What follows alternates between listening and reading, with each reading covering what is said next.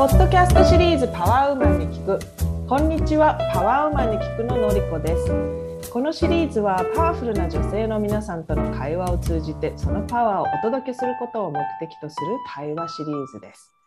本日のゲスト鳥越あきさん。あきさんは岡山県出身。2004年の夏に音楽の勉強のためにドイツへ渡り現在はデュッセルドルフにお住まいでリボンメーカーさんに勤務されているピアノを愛するパワーウーマンです。本日はデュッセルドルフからお越しいただきました。アキさん、こんにちは。よろしくお願いします。よろしくお願いします。えーと、アキさんはと音楽のためにドイツに来て現在はリボンメーカーさんにお勤めということなんですが現在もピアノは弾いてらっしゃるってお話を先ほどされてたと思うんですけどもはい、はい、そのピアノと自分の関係をちょっと簡単にこうドイツへピアノでドイツへ来てそして今に至るまでの、はい、なんていうかなストーリーを あのお話ししていただけますか、はい、ピアノを始めたのは3歳からでして、うん、でなんとななんとなくつ、うん、子供の頃は行きたくなかったなっていうのはよく覚えてるんです。母があのレッスン中に弾けないとことかがあったりすると手をピシッと叩いて注意とかするので、うん、だ けどもその先生にすごくよくしていただいて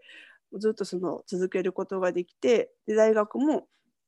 そのまま行きましてで大学卒業後には漠然とそのヨーロッパで音楽をやってみたいなっていうのがあって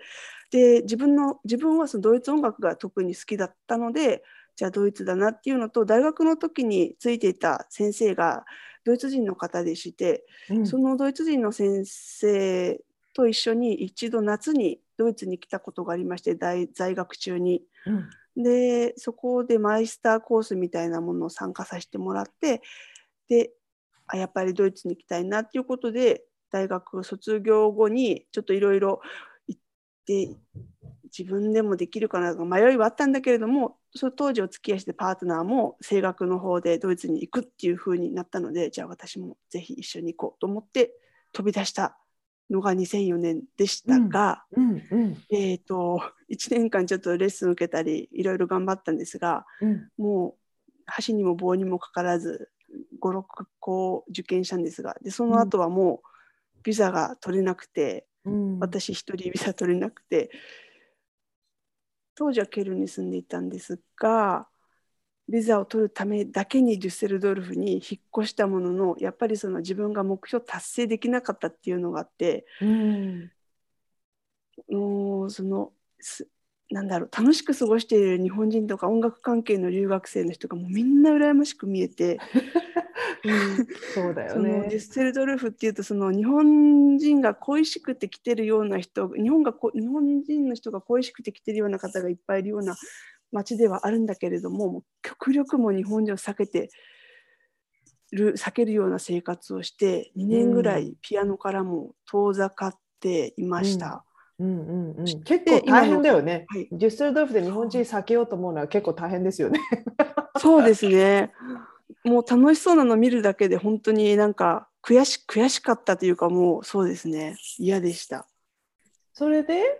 はい、お仕事お仕事今のお仕事と出会出会った頃にはちょっと音楽から離れてたんでしたっけ、はい、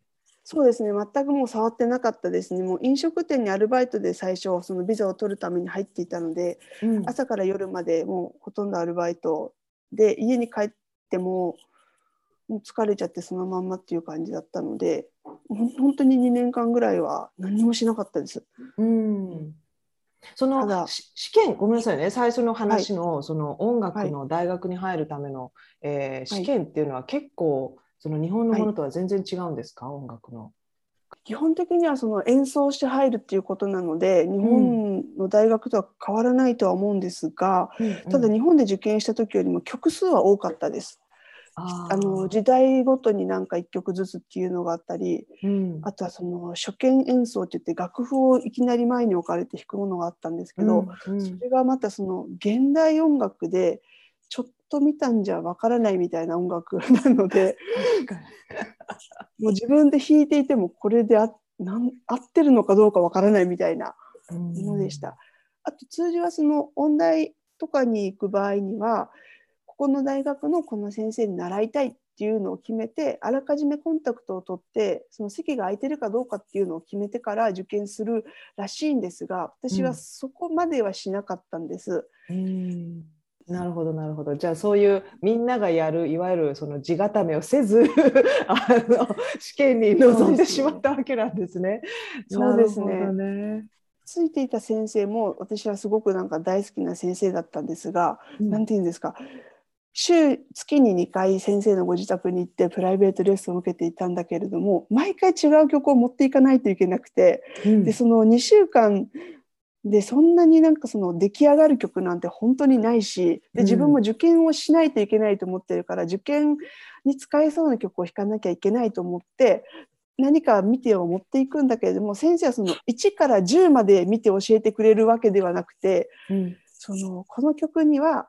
うん、この曲を弾くためのキーポイントみたいなものをポッポと教えてくれてじゃああとは自分で追求してねみたいな感じだったので、うんうんうん、あもうこれがドイツのなんか教え方なのかみたいな手取り足取り教えてくれるわけじゃないんだなっていう感じで先生の教え方にもやもやしつつも、うん、でも先生の出される音はすごい大好きだったのでそのまま1年間ずっと通わせていただいてという感じでしたね。へえ、そうなんだ。なるほどね。で、その今思い出した場合、その試験に臨んでた自分をこう思い出して、はい、あ、こ、これが理由で自分は入れ入らなかったのかなとかって思うことあります？もう自信が圧倒的にないんですね。私は何か物事を始めるときに一番最悪のケースをまず想定するんです。もう本当にそうで、で、結局そのことが終わった後に、うん、あそんなに悪くなかったなみたいなことはあるんだけれども、もうまず物事を始める。自信がないがゆえに、もう一番最悪のケースから想像してのスタートなので、それがまあもう良くないんだろうなっていうのは今になって思います。なるほど。絶対に合格してやるぞっていう感じではなくてもやっぱり周りの人に圧倒されてきてたのでじゃそれが音色に出ちゃってたのかもしれないね。そのこ怖さみたいなのが。そうかもしれないです、うん、明らかに自信がなさそうな人が弾いてるなみたいな感じだったかもしれない そうなんだ。なるほど。まあでもそうすると確かにドイツではその逆っぽいもんね。ドイツで弾いてる人は多分うまくなくても自信もりもりの人が弾いてそうな雰囲気が。そうなんだ。なるほどなるほど。日本と違って採点が加点法だって聞いたのでやっぱいいところを聞いて、点数を上げてくれるんだろうけれども、うん、そのいいところを探すのも難しいぐらい私なんか本当にネガティブな雰囲気から入ってたのかもしれないです。はい、でまたそのピアノを再開し始めたのはいつ頃ですか？ピアノを再開し始めたのは、えー、2009年頃ですね。2009年頃、えーと、うん、はい、今の仕事に行くようになって時間自分の時間が取りやすくなったことと安定した生活を送れるようになったので、うん、そうしたらやっぱり自然とまたピアノを弾きたいなと思って、うん、でも自分はその誰かに習わないと絶対その怠け者なところがあるので誰かにつかなきゃ練習しないだろうなっていうのは分かっていたのでじゃあちょっと先生探しから始めようかなということででもそのすっごいなんかハードルの高い先生に行く勇気もなかったので、うん、とりあえずその身近にピアノを始めれるということで市民学校フルクスホフシュルという市民学校に行って、うん、大人向けのワークショップがあったのでそこをまず覗いてみようと思っていたところそのポーランドの女性の先生先生なんですがもう思いのほかいい先生に出会いましてですぐそこのワークショップに参加したいということで申し込みをしてで半年ぐらい勤めた後先生は当時あの今も退職され退官されてますが当時はそのポーランドの私立の音楽アカデミーとジュッセルドルフでその市民学校とかプライベートの先生あ生徒を持たれて行ったり来たりの生活をしていて私にそのポーランドの音楽のアカデミーの生徒になって勉強してみるって声をかけてくださったので、うん、私にとってはヨーロッパで音楽の勉強をしたいっていうのが元で来てるのでそれだったら挑戦してみたいなと思ってじゃあやりますっていうことで結局在籍したのが3年間でうん、で1年に1回、えっと、私はその大学日本で音大を出ているのでもうその演奏だけすればいいよっていうふうにおっしゃっていただいたので先生のレッスンをデュッセルドルフで受けて年に1回ポーランドで1時間ちょっとのプログラムを組んだその演奏会式のテストを受けて、うん、でそのアカデミーの卒業証書をもらいました。おじゃあドイツにいながらできたんだ。はい、そうですね。はい、素晴らしいですね。当時はその仕事仕事を始めたのが2007年で私2012年から車通勤してるんですが、うん、最初の5年は、えーと、バスと電車を乗り継いで片道2時間かけて行ってたので 結構くたくたなんですね。だけどもなんかやっぱりやっぱりそのなんだろうそれでもピアノを自分がやりたいなっていう気持ちがあればそのなんかやってみてできるもんなんだなみたいなその練習時間確保するのもそんな楽ではなかったですし、うん、でもなんかそれがあるから楽しく仕事も本当に当時はだから同僚ともうまくいかないし、うん、ドイツ語もわからないしみたいな中でやってたので、うんうんうん、本当に最初の5年ぐらい本当にきつかったんですが、ピアノがあるからなんか頑張れたんだ今思います。ああそうなんだ。でそのお仕事のことなんですけどそのお仕事はどういうきっかけで始められたんですか、はい、えー、デュッセルドルフに越してきて当時その日本食のアルバイトをしていたんですが、その時にその日本、ね、ドイツ語のできる日本人を探しているっていうことでお声かけをしていただいて、うん、でうんあんまりその本気にしていていなかったんだけれども、うん、その駐在で来られている方が後日その改めて名刺を持って来られまして本当にそのドイツ語ができる日本人が欲しいんだけれどもただ職場が遠くて集まらないんですっていうことで、うん、一度その来てみてもらえませんかっていうことで会社の方に行かせてもらってお話をして、うん、でそれでトントン拍子に採用していただいたんです。うん、なあきさんの何を、はい、何を気に入って声かけたんでしょうか、はい、その人は。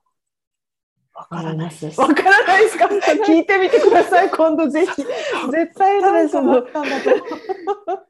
当時その飲食店で仕事をしているスタッフの中で一番そのドイツ語を話せてるのが、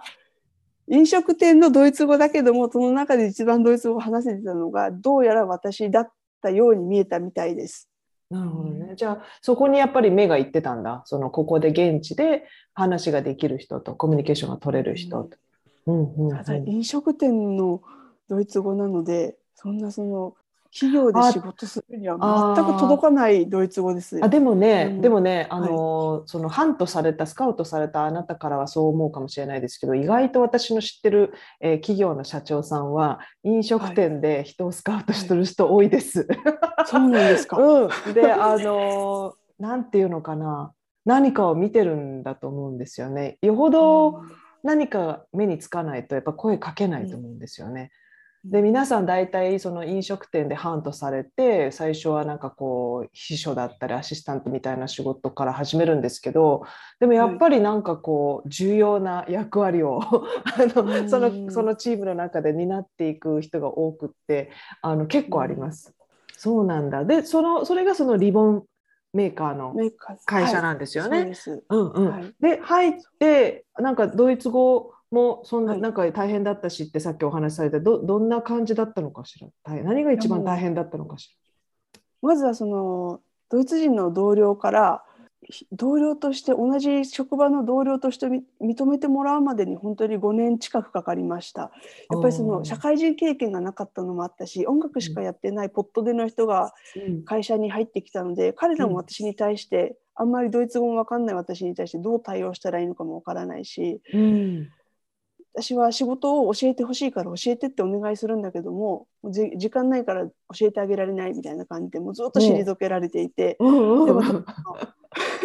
教えてくれないんだったらやっぱ仕事を盗むしかないので、うん、もうメモ帳を常に持って歩いてずっと仕事をしていたんですがある日突然その 日本人の駐在の方から呼ばれまして、うん、そのドイツ人の同僚たちが「リボイさんがね全部そのメモ帳を持って歩いて書いてるから、うん、ちょっとスパイ行為をしてるんじゃないかと思って聞いてきたんだけどで私はここで駐在の方に「そんなことないよね」って言ってもらいたかったんですがその方が「本当にそんなことしてるの?」って言ったんですよ。びっくりで私は別にドイツ人の同僚の人たちと関係がうまくいかなくても私はその、何もピアノも何もできなかった自分を拾ってくれたこの会社には一生懸命尽くそうと思ってその当時は仕事をしていたので、別にドイツ人に何を思われようが私はへっちゃらだと思ってたのにその駐在の方に本当にそんなことしてるのって言った時に初めて涙が出て。そうだよね。すごいマジ超マジだったんだもんね自分はね。そうです。それは辛かった。それで？それでまあ、うん、その時はそうじゃないよっていうことでちゃんとその話はしてもらったんだけれども、うん、結局自分の立場っていうのは全然変わらなくって、うん、でもうドイツ語も私は本当に飲食店上がりのドイツ語しかできなかったので、その当時はそのドイツ人の人がしゃべ電話とかも本当に取れないですし出たところで分かんないから引き継ぎますみたいな感じですぐ渡すしかできなかったし、なのでドイツ人がしゃべってるドイツ語をすごいもうメモに書いて今こんなことをあこういうことをこういうふうに言うんだなみたいなのとかお客さんからのメールをその一応その練習中っていうことでドイツ人の同僚宛てに来たメールを私も一応コピーで入れてもらってるのであこういうやり取りをするんだなみたいなのを自分専用のフォルダを作ってかいなかメールの書き方とか文章の作り方っていうのを作ってずっと勉強していってでいざ自分がメールを書かなきゃいけない立場になった時とかは自分でちゃんと書いた後一回家に帰って主人に添削をしてもらってでそれで次の日帰りで会社に持ってってみたいな感じで、自分でこうラーニングバイドゥーイングじゃないけれども現場でそのドイツ語を伸ばしていったっていう感じですね。ただでもそれでもやっぱりその私の立場ずっとやっぱりそのし虐げられるじゃないけれどもドイツ人と日本人の間には埋まらない溝みたいなのがあるみたいでうん。うん、で何やってもなんか裏目に出るというか認めてもらえないみたいなところがあって、うん、入社56年目ぐらいの時に、その展示会の準備をしている時があってちょうどその時に駐在さん駐在で来られている方が出張中でいなかったので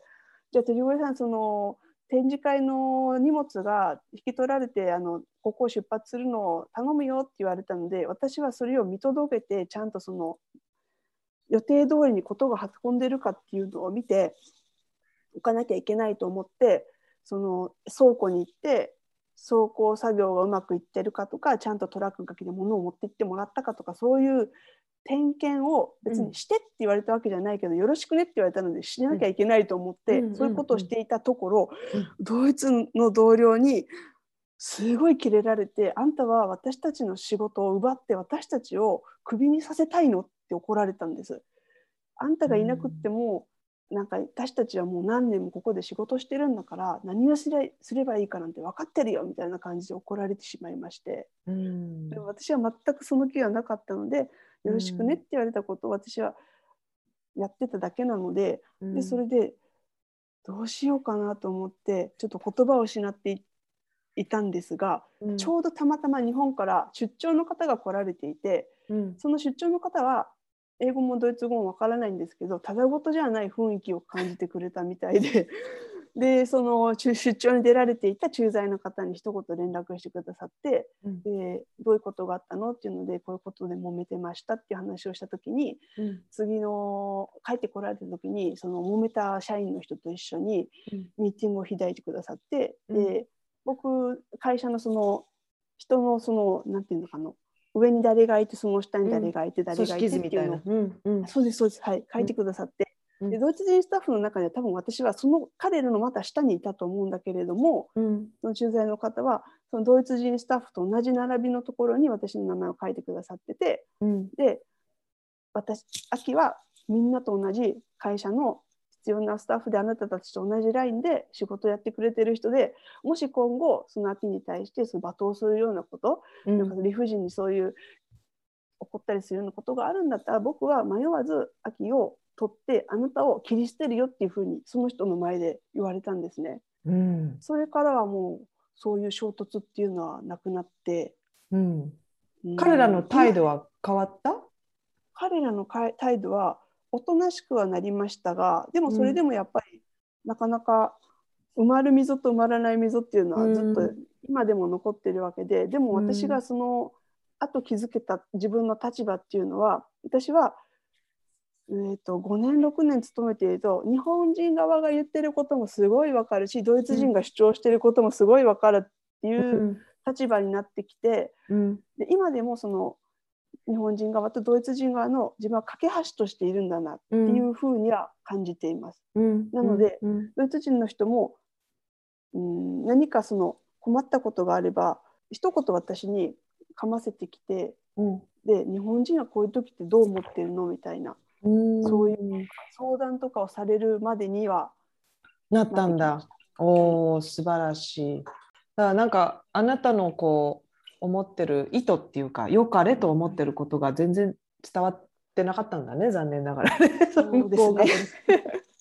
なるほどなるほど。でもでもあの本当にスパイだったらその人の目の前でメモ取らないよね。そうですよね。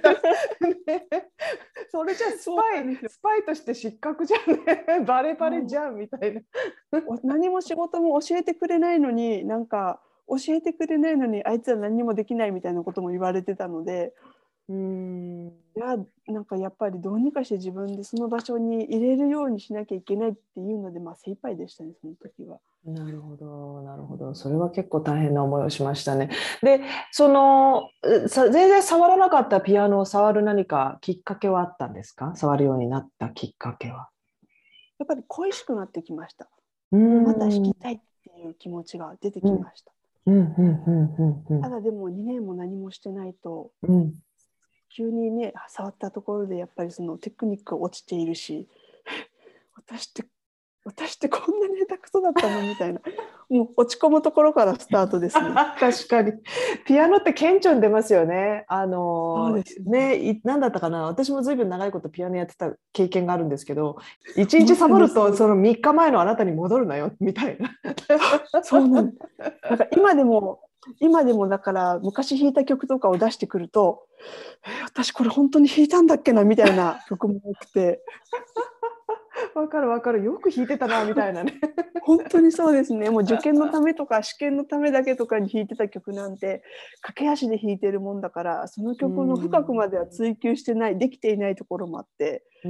だからその短時間でわっと覚えたことなんてやっぱり短時間で消えてしまうものなんだなと今になって思ってます、ね、あなたが弾いててすごくこう一番自分の好きなタイプの曲ってありますか、はいでドイツ音楽が好きと言いながら、うん、ショパンばっかり弾いてるんですが やっぱポーランド人の先生につくだけあったから。ドイツ音楽が好きだって言ったのはそのもし間違って弾いた時に修正しやすいのがドイツ音楽なんですね私の中で。その和音進行とかがまあ決まってるので、なんとか登ってこれるんだけど、その代わりその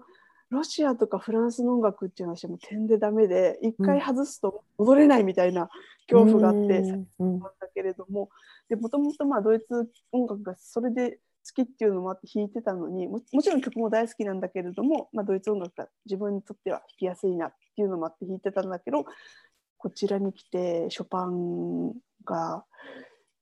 ちょっと好きになって先生に教えてもらったことも多分大きくと思ってでショパンの作品を演奏、えっと、レッスンに持っていくんだけども私はここはなんか幸せの気持ちで弾いてるんだなっていうフレーズがあっても先生はここはなんか憂いの中に希望を感じるでしょみたいな自分が思ってると違うみたいな奥が深いっていうことで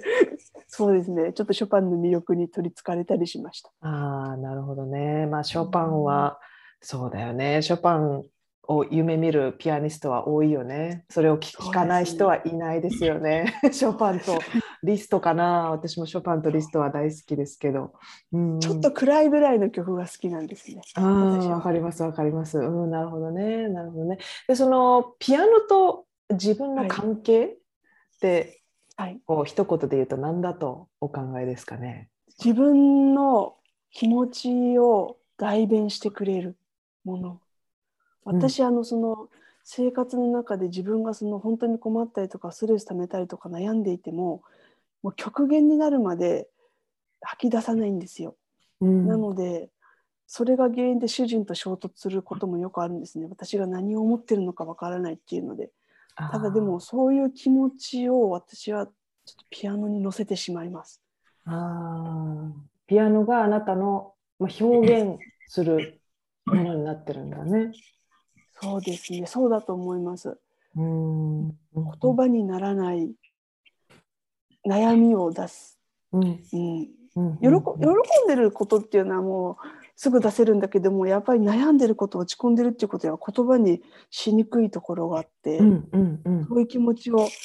乗せてしまうところがあるのでなので暗めの曲が好きなのかもしれないです。なるほど。じゃあその落ち込んだりちょっと何かこう、ある時にピアノを弾いて解消するんですか？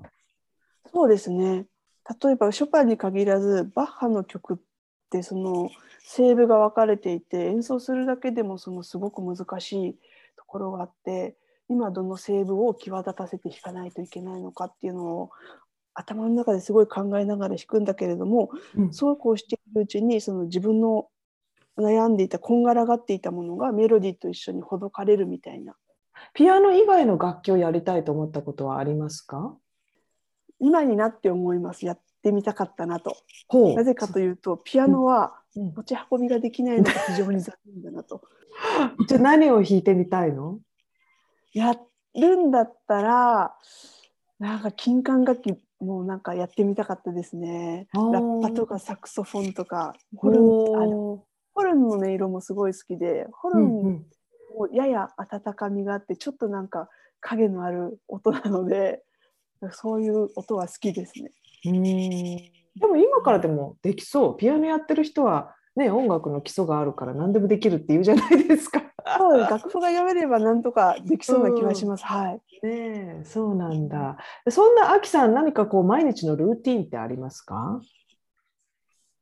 ルーティンにしなきゃいけないなと思っていることはあります。ほう。ないルーティン特にないんですけど。今ちょっとルーティンにしようと頑張っていることがあってそれがその主人に対して「うん、今日どうだった?」って一言声をかけてあげることですね。さっきもお話ししたように私は自分の中で問題が抑えきれなくなるまでは自分で自分のこと話さないので、うん、だからその私が何も言わない時は私はうまくいってると思ってもらって OK なんですが主人はそうじゃなくって毎日私に「今日どうだった?」って声をかけてくれるんですただ私は自分に自分が何も言わなければ自分は OK なタイプなので主人も何も言わない限り OK だと勝手に思い込んでるところがあって「今日どうだった?」とか言わないんですよ彼に対して。あはいはい、それがすごくなんか寂しいみたいでそれがきっかけでよく喧嘩になります。ああなるほどね。じゃあ今日今日はどんな一日だった？って彼に聞くことを日課にしたいと。そうです。耳が痛いですね。うちうちも同じかも。人に興味がないわけではないんだけれども、その、うん、興味をし示しすぎるのも、うんまあ、もし主人は他人ではないです。家族だけれどもなんか他人に興味を示しすぎるのも下品じゃないのかなみたいなところもあったりしてなんか根掘り葉掘り来たがる人とかっているじゃないですか。うんうんうん、でもそういうそういうのとは違って違うんだけどでもなんでうちの主人はなんでこんなに人のことを聞きたがるんだろうっていう節があって私にはちょっと理解できないところもあるんだけどもでも主人は聞いてほしいっていう、うんうん、なのでもうちょっとそのルーティンとして今ちょっと頑張ってます。一応。それはいいですね。であきさんのこう今振り返ってみてターニングポイントだったなと思う時期ってどんな時期だったと思いますか？ターニングポイントだった時期。やっぱり今の会社に入ったことですかね。うん、もともとたた戦うことが好きではないんだけれども自分を追い詰めないとちょっと物事ができない節がありましてなので会社に入ってその人とうまくいかない仕事もやったことがないドイツ語もわからないで窮地に立たされたことは自分を強くその前進させるためのターニングポイントではなかったのかなと思います。うんなるほどなのでその仕事をして10年経ったぐらい10、まあ、育児休暇に入る頃にそのドイツの同僚がすごくなんか寂しがってくれたこととか、うん、いなくなってからそのちょっとね会社の雰囲気が良くないんだよとかプライベートで連絡をいただいたりした時もすごいなんか味頑張ってきたんだなってその時に初めて実感したんですがただその頑張ってきてよかったなそういうふうに言ってもらえてよかったなって。で自分の中でその問題が減っていくと今度はすごい不安になるんですよ。あ私は何も頑張ってない気がする。何かこうチャレンジがないと物足りなくなるのかもな。しれないね。そうなんです。はい。あなるほど。去年のパンデミックが始まって会社に行けなくなって私子供が小さかったのでちょっと会社にずっと行けなくてホームオフィスだったんですが、うん、その時に会社に行けなかったので自分いけない自分にも申し訳ないしなんか自分が何も生産性がないような気がしてすごい落ち込んでいて、うん、それでその後そのここに住んでいる住人の方と騒音でちょっと問題があって子供が小さいんですが、うん、その一回子供がもう子供自身もパンデミックでもいろいろ制限されていてストレスが溜まっていてすっごい泣いた日があって、私はもう自分もなんかちょっと落ち込んでいて疲れていたから彼女は泣き止むまでほっとこうと思ったんです。そしたら下からあの住んでる老人あの老夫婦の方なんですが上がってこられてで彼女たちは本当に私が娘を虐待してると思ったみたいですごい罵倒と本当に警察電話しようと思ったんだよって言われてでその時にもう私はもう自分の居場所がない風に感じたんですね。仕事にも行けないし家にいるしかなくってで家では当時主人もホームオフィスをしていたのでお仕事の邪魔できないから仕事が終わるまではもう寒くても暗くても外で公園で過ごそうみたいな感じずっと出てたのでただもう自分の居場所がなくなったのが辛くてで会社にもう会社もなんか辞めてしまって私なんていらないんじゃないかなみたいなそういうことをずっと考えていてで会社に相談したところ、うん、その日本のご両親に迷惑かけないかけなかけなくてあの感染症のこともあるから日本のご両親がいいって言ってくれるんだったら会社は別にその日本に帰って仕事してもらっても構わないよっておっしゃってもらえて3ヶ月日本に帰ってきましてで日本で午前中お昼は娘との時間をたくさんとって、で夜娘仕事をするっていうのを3ヶ月続けさせてもらって、で当時はその会社に縛られなくても頑張れる自分を目指したいなとは思っていたんだけれども会社にいなくてもホームオフィスの恩恵をめちゃくちゃ受けてしまってですごくその精神面でもケアをしてもらったので何て言うんですかすごいその今の同じ会社にずっと居続ける自分ってなんかその前にも進めてない頑張れてないなんか成長もしてないダメなんだなって思ってたけれどもその今はその今の会社に自分が入れたことを感謝しているというか,、うん、なんかここまでその親身になってくれる会社ってあるのかなとは思っているところです。うん、うんなるほどねでもそれはきっとあなたがやっぱりその会社に貢献してきた、うん、えー、ものがあるからじゃないのかしら。ね、ただいたんではなくてやっぱ会社から見たあなたの価値っていうのかな？あなたがどんだけ頑張ってきてくれたかっていうのがあるから会社もあなたにお返しをしようって思うんじゃないのかしら。そうでもないかしら。それからもっと素晴らしくいい会社なのかもしれない。ただ単にど。どちらでもいいと思うけど。そうなんだ。ただそのそうです。ありがたいと感じて居心地がいいと思って、でもやっぱりそのなんか自分は頑張れてない本当にこのままでいいのかなっていう不安っていうのはもう常にムクムク起き上がってくるので何か自分に一つなんか強みを持ちたいなとは思っているところだけど、うん、なんか自分がどこに向かいたいのかはでもいまだにわからない状態でっていうか、うんうんうんうん、常にチャレンジを続けるアキさんなんだね。でそんなあの人生の真っ最中にまあ、こんな機会でねあの菅子さんに聞きたいことをぜひ聞いてもらいたいんですが、はい、そのそれはズバリ何でしたっけ？その質問は。私はあの先日友人から自ら問題に突き進んでいっているっていうふうに言われたんですが私自身は全くそういうふうに思って生きてきたことはないんですがそういう人なのでしょうか私は。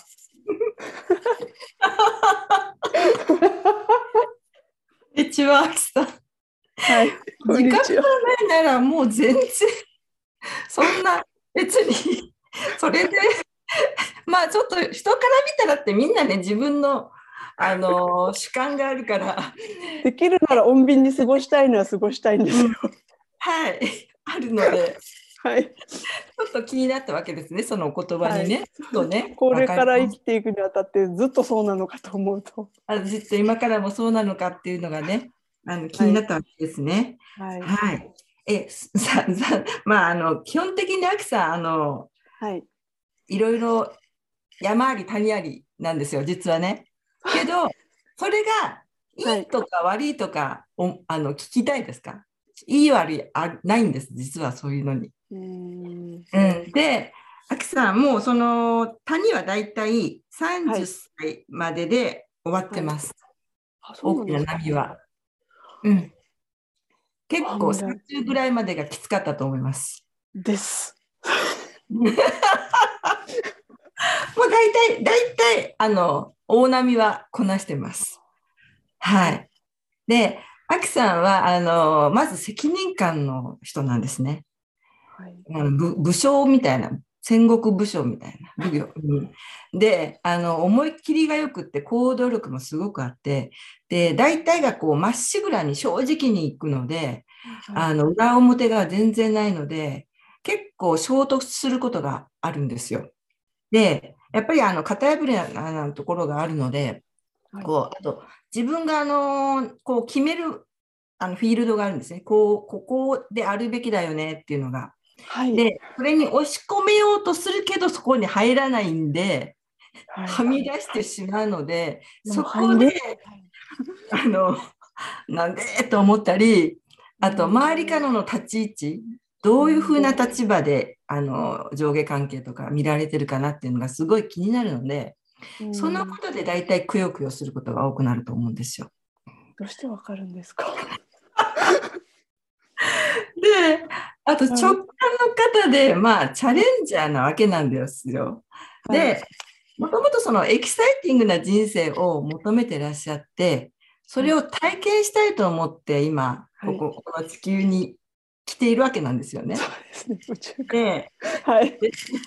で私たちの魂が、まあ、地球に遊びながらこう成長してに来てるので、はい、まあ、ある意味今されてあることはもうそのまま魂の思いのままばっちりなわけなんですよ。